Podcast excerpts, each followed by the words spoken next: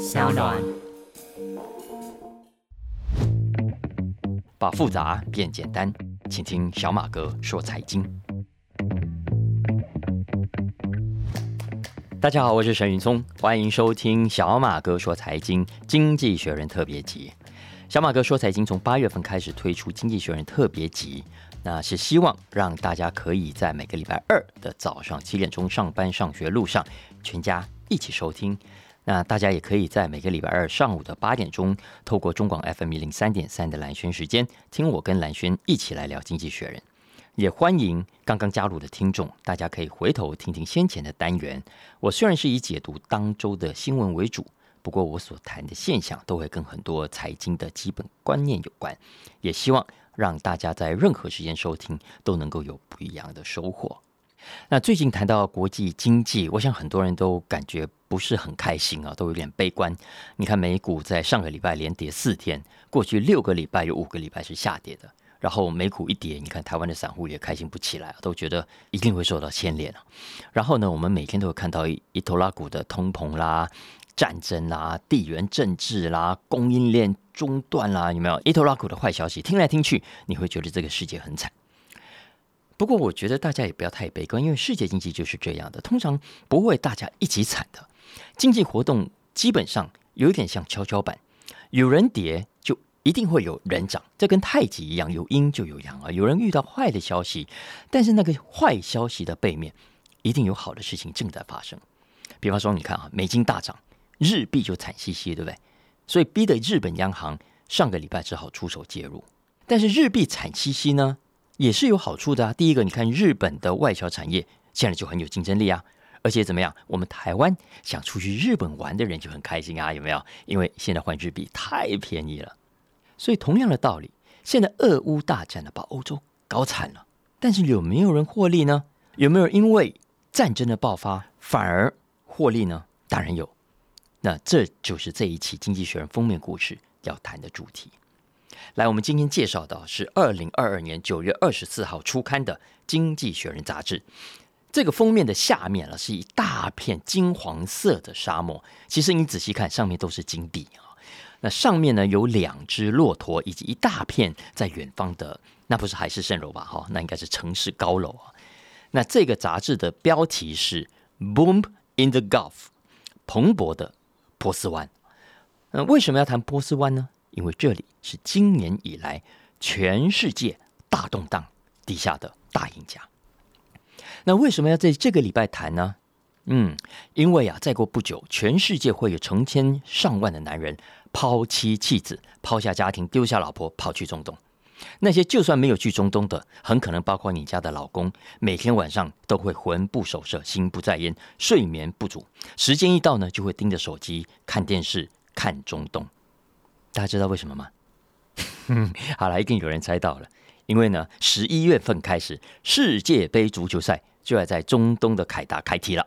那些想看足球的男人，现在应该已经偷偷在上网，开始在研究凯达这个地方以及中东跟这个足球的渊源了啊。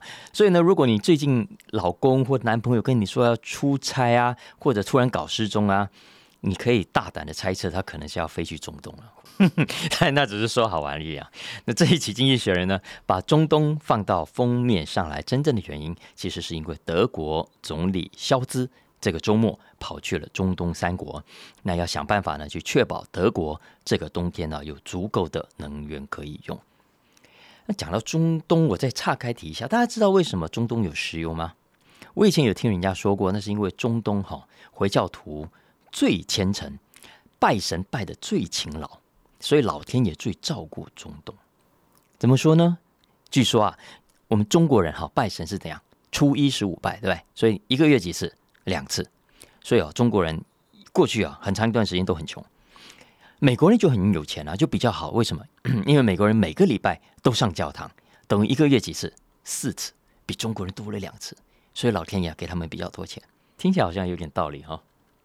你可能会说，这个中东是靠石油发大财，这当然不是什么新闻，没有错。所以这一期《经济学人》观察到的中东湾区的蓬勃，它不再是那个仗着有主产、呃有石油的好命中东而已啊，而是建立于两个更深一层的趋势之上。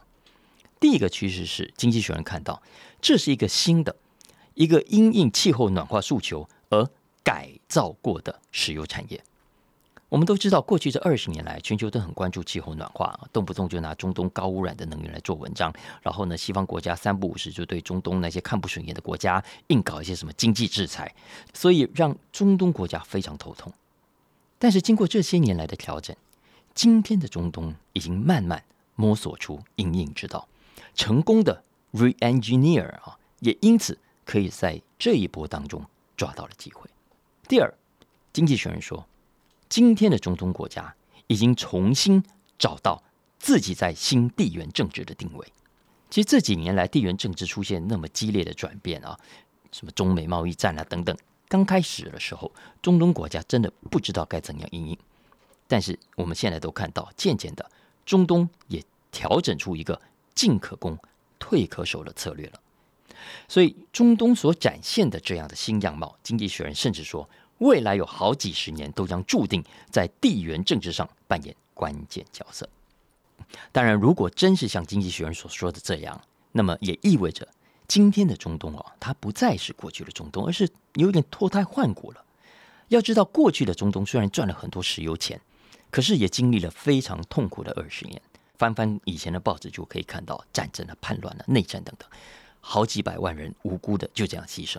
回到十年前，二零一二年，中东的 GDP 还占有全球的百分之四，结果这十年来怎么样？不升反降，人家都在成长，人家都在进步，中东的占比反而剩下百分之三。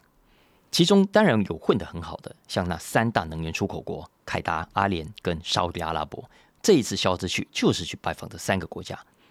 那有一段时间，其实这三个国家被西方国家怎么样弃如敝屣的感觉啊？当然是感觉，一个还是还是会向他们买石油啊。只是那段时间，西方国家觉得慢慢慢慢的，好像要放弃石油了。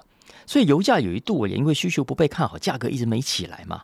所以当时啊，沙特阿拉伯也很担心，所以赶快要让经济转型，都想办法要开发出新的产业，不要再继续依赖石油。要不然你想想看，万一有一天。科技发明出了更多新的能源，大家都不再需要石油了，油价不值钱了，沙特阿拉伯这些中东国家不就惨了吗？所以啊，沙特阿拉伯一度还蛮紧张的。但是结果呢？这几个能源国的命运显然又逆转了。首先当然是普京的开战啊，能源市场大变天。本来呢，中东的石油在西方国家眼中好像是某种的啊脏东西、过街老鼠啊。结果呢？现在大家抢着要啊！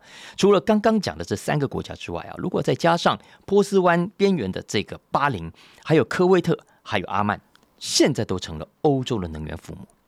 我说能源父母一点都不夸张，因为波斯湾这六大产油国将会在未来五年赚进三点五兆美金。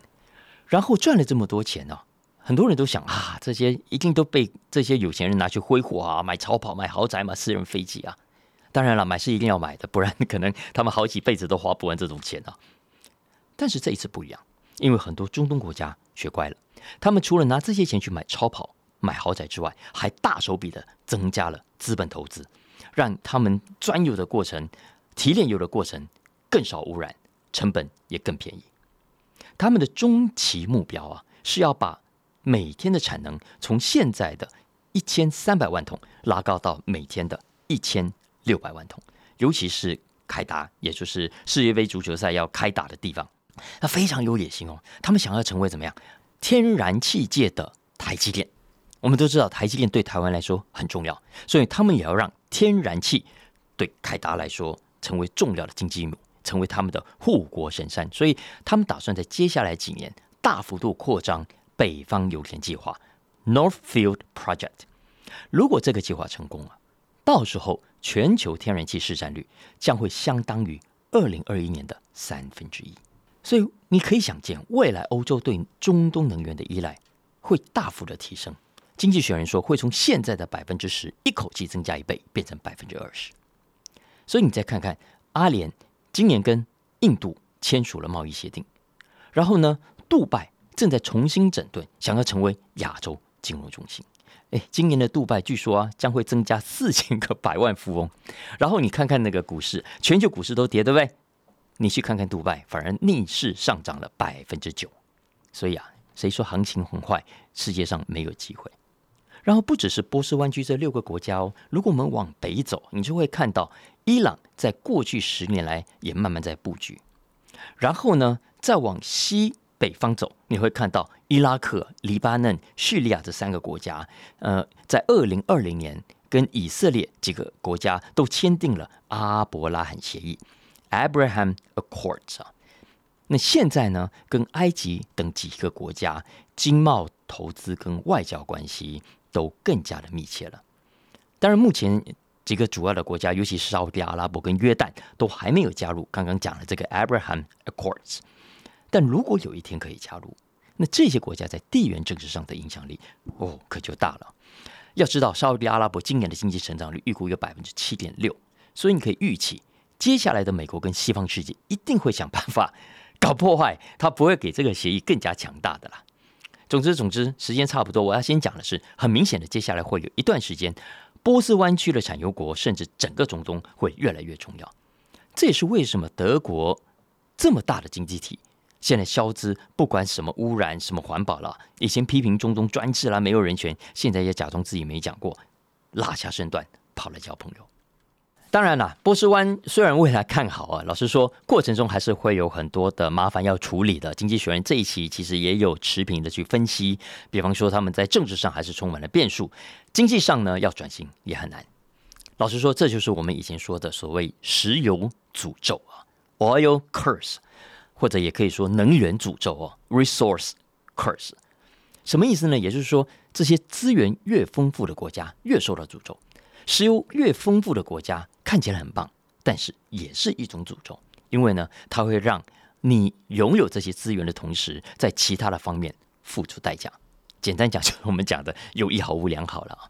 因为很多年前呢，UCLA 有位政治学教授就写过一本书，书名就直接叫《Oil Curse》石油诅咒。那书里面他就有分析，为什么中东这些盛产石油的国家，诶，反而更不民主，反而经济更不稳定。也比其他没有石油的国家更容易发生内战。相反的，那些天然资源没有那么丰富的国家，诶，老百姓反而比较认命，也比较肯努力，也比较务实，比较妥协，所以呢，也比较可能有更多样的产业，也更民主，也更不常发生战争。所以啊，大家不要看到人家产石油就很羡慕啊。老实说，嗯，当一个国家如果只有一两样产业很强的时候，其实反而要更加担心。比方说，这一期还有另外一篇文章谈到 Peter Thiel 啊，就是那个 PayPal 的共同创办人，他最近就说，美国的加州就像现在的中东一样，遇到了 curse，但是加州是什么 curse？Tech curse，科技诅咒。因为我们现在都说什么，数据是新石油嘛，Data is the new oil，所以现在的加州拥有数据，就像沙特阿拉伯拥有石油一样，而加州的科技诅咒。已经为加州带来体质更弱的经济以及更腐败的政治。不过，经济学人基本上是驳斥 Thiel 的说法啊，因为老实说，加州没那么糟啦。不过，我比较担心的是，加州就算了，哎，我们台湾呢？我们台湾的科技也这么强，我们的半导体这么强，会不会有所谓的半导体诅咒啊？然后，我们的制造业也很强，对不对？我们会不会有制造业的诅咒呢？当然，我们都知道制造业强大当然好。我们半导体强到世界第一名，有护国神神山啊，当然也很好了。不过，这是 blessing 还是隐藏的诅咒呢？其实你看看很多产油国家就会知道，通常很多 blessing 的另一面没有处理好，就会变成了 curse。就像。你看，以前台湾跟中国的关系还算密切，所以我在很多年前就举过这个例子啊。因为当时的两岸关系还没有搞坏啊，很多制造业在台湾活不下去，薪资太高了，土地太贵啊，成本太贵了等等，就怎么样跑去大陆去开创第二春。所以很多台商就是这样，在台湾发了三十年，然后呢，在台湾混不下去之后，用同样的一套方法、同样的一套设备搬去大陆，又发了三十年。你看，这是不是很大的 blessing？当然是。但为什么又说是 curse 呢？因为我们很多的制造业，我个人认为啊，因为有大陆可以去，所以怎么样，失去了留在台湾产业升级的机会。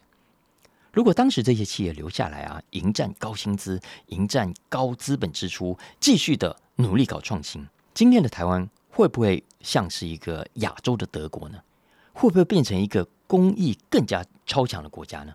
会不会能够走出传统廉价制造业以外的另一条路呢？不知道了啊，当然也不可能知道了。但是这种也只是事后的推想。不过我这里只是用这个例子来说明，blessing 跟 curse 有时候是一体两面的。我们有中国市场这个腹地很好，就跟波斯湾有石油一样。那好是好，但也要有危机意识，不要因为太好命了就忘记了去做那些该做的准备。我们常说塞翁失马焉知非福啊，但有时候应该问的其实是塞翁不失马。焉知非祸？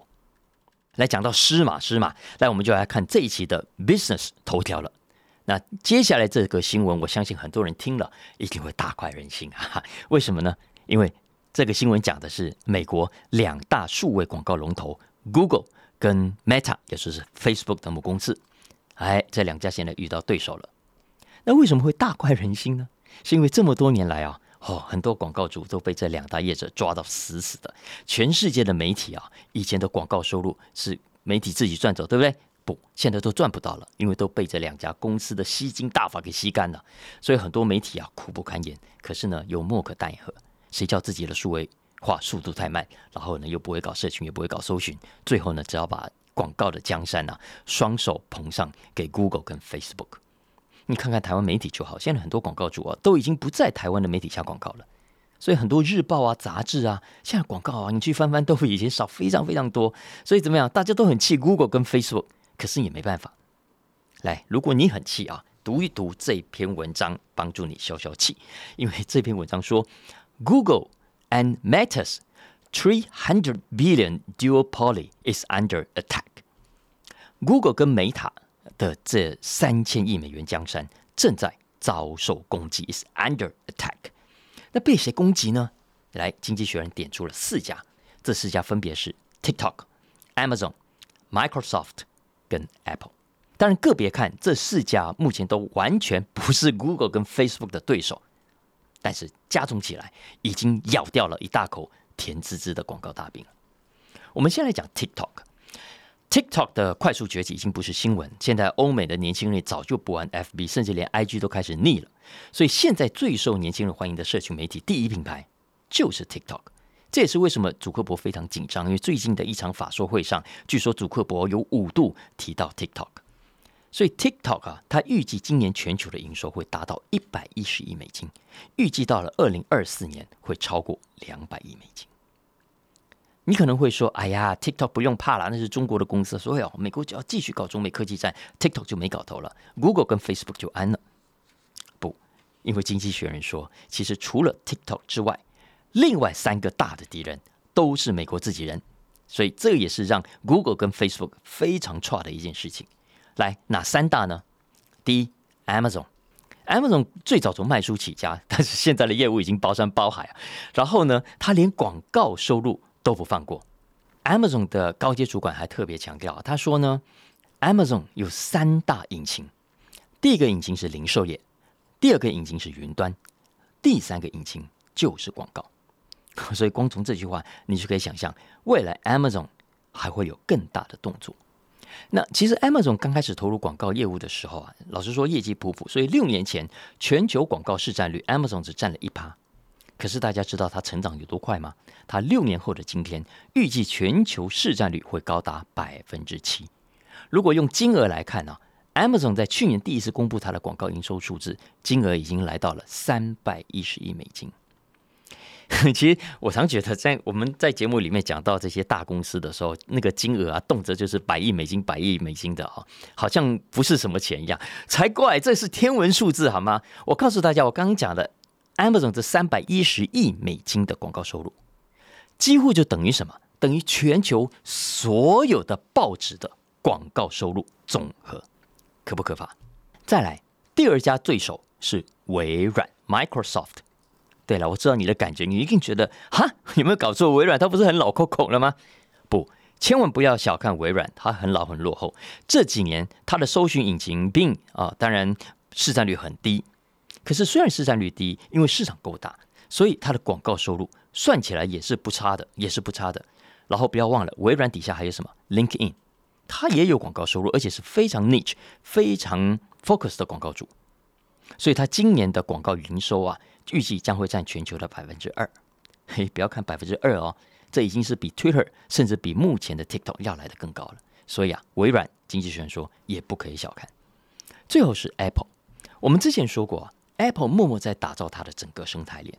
现在全世界流通中的 Apple 手机啦、Apple 电脑等等的设备，少说也有十几二十亿只啊。所以大家可以想象一下，这上面可以做多少生意？当然，目前为止 Apple 的广告收入还不算很多，但是未来绝对是劲敌。以上这三家之所以强大，其实还有一个重要的共同的原因，就是呢，他们都是靠自己的第一手数据，他们不用透过别家的平台。你看看，Amazon 有自己的零售跟云端客户，Apple 呢有自己的手机跟电脑客户，微软呢有自己浏览器跟社群媒体，所以啊，都完全不用看 Google 的脸色，更不用聊什么 FB 的演算法。不像你我这些小商店一样，我都要看哇，FB 演算法一一改，大家就改改叫。而且不要忘了，他们的数据搞不好比 Facebook 还要更强。为什么？我举个例子来说，经济学人这边也举这个例子，他说 Apple 啊，打算在地图的服务上卖广告。所以未来呢，你要去哪里，对不对？打开地图，然后你一靠近什么地区，你很可能就可以在上面看到相关的店家的广告。如果你有用 Apple Pay，嚯，你的消费习惯还掌握在他手上，所以他的广告投放也会比其他平台要来的更加精准。然后也不要忘了，未来会有更多原本看电视的人改成用手机来看电视，而越来越多人用手机或电脑看电视的结果呢，就会让数位广告更有搞头，广告的投放也会更加的精准。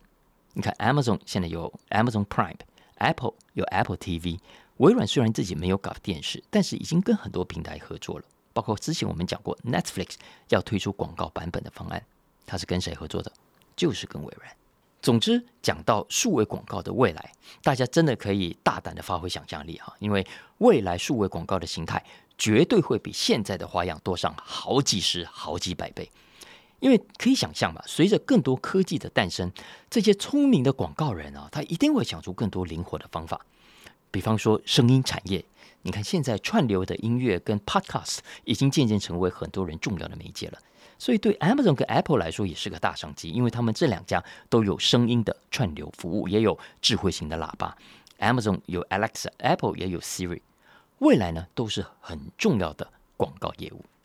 然后最后这篇文章引述了一个很大胆的预测，他认为，我觉得也是一个大快人心的预测。他说，FB 啊可能会有麻烦了，因为五年之内 Amazon 的广告营收恐怕会超越 Meta。反而是 Google 比较好，因为现在还走在趋势上，只是会遇到比较强的竞争对手而已。另外这一期呢，还有几篇跟金融市场相关的文章，我也很推荐。有一篇呢是谈保时捷的 IPO，Porsche 的 IPO。德国福斯汽车在上个礼拜正式宣布啊，会确定在九月二十九号要把旗下的保时捷独立出来 IPO。那这个新闻我先前在小马哥说财经里面已经分享过了，因为我当时就预期这会是今年很有话题的、非常受到欢迎的一个财经新闻。因为第一，今年的 IPO 市场很冷，大家都知道，美国已经有连续两百多天没有五千万美金以上规模的 IPO 了，而保时捷预估的市值会高达七百五十到八百亿，所以会是今年市场上规模最大的 IPO 之一。第二，保时捷嘿不是普通的公司诶，人家历史悠久，品牌受欢迎，对不对？更重要的是毛利好。非常赚钱，这也是为什么福斯汽车集团在二零一二年纳入保时捷之后，虽然保时捷在二零二一年的销量只有大约三十万台，大概占福斯集团总共八百六十万台里面的 零头而已啊，可是，在获利方面却占了福斯集团的多少百分之二十五，四分之一强了。而且这一次释放出来的股份其实比率不高，所以呢，股价应该很有机会被炒高的。而且福斯很有意思，大家知道吗？保时捷的股票总共发行股数是多少股呢？答案是九亿一千一百万股，也就是配合保时捷的经典车款九幺幺 nine one one 啊。但其实这九亿一千一百万股当中啊，只有一半是有投票权的普通股，那另外一半呢是没有投票权的特别股。而这一次 IPO 的全部都是没有投票权的特别股啊。而且呢，真正释放出来给散户、给法人投资的，也只有一亿一千四百万股而已。也就是说，目前为止，就算 IPO 之后，绝大部分股权，几乎全部的控制权，都还是继续牢牢掌握在福斯汽车跟保时捷的创办家族手中。但是大家可以预期啊，这种股票 IPO 之后一定会很受欢迎的。就像我先前讲过，对很多人来说，你就算买不起保时捷，可是呢，可以买保时捷的股票，你会觉得不错的啊。所以果然消息一放出来啊，就供不应求了。至于接下来行情会热多久哦，老实说就很难讲了啊。因为第一个，我们都看到了德国能源危机还没有找到确定可以解决的答案，那明年的状况还是不明朗。再来第二，全球汽车供应链还是卡住的。所以你看，美国的福特才刚刚发出预警啊，今年第三季的获利可能不到分析师预期的一半，而且保时捷已经喊出要在二零三零年以前达到百分之八十出厂的新车都是电动车。可是呢，电动车的电池啊等等各方面的问题也是很大的挑战。也就是说，IPO 的当下你会看到保时捷一定很风光啦，可是之后的日子就未必未必就那么好过了。所以，经济学人最后一句话提醒大家。请系好安全带。最后，我们来看一篇有趣的小文章啊，谈怎样包装跟美化金融商品。因为我觉得这是每一位听节目的散户们，大家都要去上的一堂课。因为我们都知道，任何商品在上市都需要包装，要取好听的名字，要让消费者感觉良好。最好呢，看到这个名字啊，第一时间就会爱上这个东西，至少不要有疑虑。金融商品的道理也是一样的，所以你看到很多的金融商品啊，通常也是经过很厉害的包装过程，让你感觉很棒、很安全，可以赚很多钱。然后呢，卖这些商品的业者都会想尽办法去隐恶扬善，会去隐藏这些商品的潜在问题，然后呢，针对你的需求去放大这个商品的特色。经济学人这一期会谈的这个话题，主要还是跟最近的整个市场很烂有关啊。你看市场这么烂，很多商品都很难推耶，在大家都很头痛。特别是先前本来很热门的指数型商品，有没有？像美股的 ETF 啦、日股的 ETF 等等，之前股市涨，大家都涨，当然很好推啊。可是现在行情不好了，你要怎样去吸引投资者？你要推美股哇，美股还在跌；你要推日股哇，日币还在贬；然后要推欧股啊，又能源危机了；然后你要推中国概念股呢？啊，中国又继续在 lockdown 中，所以啊，你怎样推都不对。然后基本的利率一直在升，客户会跟你说：“啊，我算了算了，我现在放定存比较划算。”怎么办呢？这就是《经济学人》这一篇的 Buttonwood 专栏幽默的地方了啊！其实这是一篇好玩的小文章了，因为作者说啊，那就 rebrand 一下吧，rebrand 啊，就给它重新包装一下吧，就像香水呀、精品那样，都需要包装的。那怎样包装呢？哎，他举了三个例子啊，来，我们先讲美股，因为我们都知道最能代表美股的指标当然是 S M P 五百标准普尔五百指数嘛啊，什么 Amazon 啦、Apple 啦、Alphabet 这些大的公司都涵盖在里面，所以标准普尔五百指数的相关 E T F 向来都是最受欢迎的。可是你看今年以来，这个指数已经跌到两成哎，去年底跑进场的散户现在都全部套牢，那么要怎样重新包装呢？哎，巴登问说啊。你如果是理专的话，你要去诉求的就是散户投资者们的安心跟安全。你要让投资者啊，在这个时候觉得可以放心。那么要怎样放心呢？哎，就是要告诉投资者啊，现在全世界啊风雨飘摇啊，你看看看，美股这个商品是最安全的。所以标准五百指数应该要去做的是，标榜自己是全世界最大、最可靠。最安全的市场，你要去强调这个指数啊，涵盖了全美国上市贵公司百分之八十的市值，所以啊，应该要去改个名，叫做 All American Fund，哎，也就是涵盖全美的基金啊，哎，全美国哎，你想想看，美国会不会倒？你们看谁说美国会倒？不会有人说美国会倒的，美国一倒，世界就大乱了。所以呢，在这种世界大乱的情况下，你买全美基金 All American Fund。哎，就是跟全美国一起抗跌，这样听起来有没有比较放心？还有另外一个指数啊，Buttonwood 也认为可以好好包装一下来推，就是呢亚洲的日经指数。因为过去讲了日本啊，一讲了日经指数，大家都会直接联想到什么通货紧缩啦、衰退啦、停滞啦等等。哎，可是现在日本已经开始有通膨了。日币的贬值，换个角度看也是好消息，因为可以刺激日本的外销。所以呢，这是一个什么处于谷底，等着要反弹的市场，有没有比较安全？Buttonwood 说啊，所以你可以把日经指数啊来改一下名字，嗯，叫做什么呢？Safe Haven Fund，安全天堂的基金啊，大家觉得吗？听起来有没有比较放心？不过啦，这个当然，我觉得这是一篇有趣的、幽默的小文章，大家看看就好。因为 battle 举自刚刚讲的这两个例子，并不是真的要推销这两个市场。我认为他只是要买梗，准备呢讲他最后的重点，就是要唱衰英国股市。这阵子我们也讲过啊，英镑大跌，英国金融时报一百指数跌了百分之二十。诶，你可能会说，百分之二十还好啊，美股刚不是也跌两成吗？不一样哦。大家要知道，美股是大涨了好几年，然后下修两成的。可是英国股市啊，已经 underperform 很多年了，现在又搞成这样，值得投资吗？不值得。巴特温认为，美股跟日股啊可以重新包装，但是英股呢？英国股市呢？哎，算了吧，算了吧。大家好，聪明的话不要推销给客户了。他说啊，一件商品的品质不好，再怎样包装都是假的。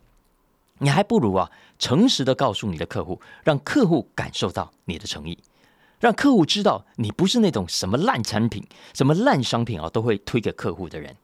也就是说，当你遇到烂的金融商品，不要再去包装它，而是应该回过头来想办法包装你自己，让客户对你有好印象。我我真的很希望台湾卖金融商品的业者可以好好看看这一篇，然后记得这句话：遇到烂的商品，不要去包装它。你应该做的是好好包装自己，所以当你手上有一档烂货，风险高，不适合散户，拜托不要硬推，不要害散户去跳火坑。当然很可惜，很多业者我知道现在要么还没有办法搞懂，要么实在是没有办法照做，所以呢，常常硬是把很危险的商品啊搞到好像很好赚，很适合小散户，然后就硬推给散户。你看，比方说我以前常警告大家啊，所谓的高收益商品。哎，大家以后一定要知道，所有标榜高收益的，它一定有高风险。比方说，所谓高收益债券有没有？其实你仔细看，里面就是很多债性平等很糟糕的烂债券，我们都叫它“垃圾债券”。一般规规矩矩的法人是尽量不去碰的。然后也因为很难卖，所以利率报酬率才会这么高。但是怎么样？叶子通常只跟散户强调高利率、高收益、高报酬率。他没有去跟你讲清楚啊！你买的东西里面有一堆的垃圾，很多的散户就是这样傻傻的被骗去买。你看，这就是金融商品啊，取名字的玄机跟它包装的手法。这也是为什么我特别把这篇文章拉出来跟大家来聊。你想想看，同样的东西，如果你告诉散户说：“哎，你现在买的叫垃圾债券”，你觉得你会不会皱着眉头跑掉？哎，如果现在我跟你说这是高收益，哇，你一定马上眼睛一亮了。所以啊，你如果只是傻傻的看着商品名称就投资，我觉得你将来吃大亏的机会一定很高。因为通常名字一定会好听，可是呢，商品的内容可能不怎么样，搞不好还是危险的。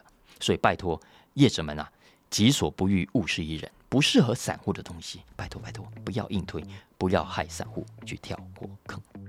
哎。以上就是我们今天的小马哥说财经，希望大家喜欢我们今天的话题。别忘了评分五星，帮我按一下订阅。特别邀请大家帮帮小马哥啊，分享给你的亲朋好友，一起透过各大 podcast 平台来收听小马哥说财经。如果大家有任何相关的需求，也欢迎透过文字栏讯息中的相关粉砖跟连结来跟我们互动。下次见喽，拜拜。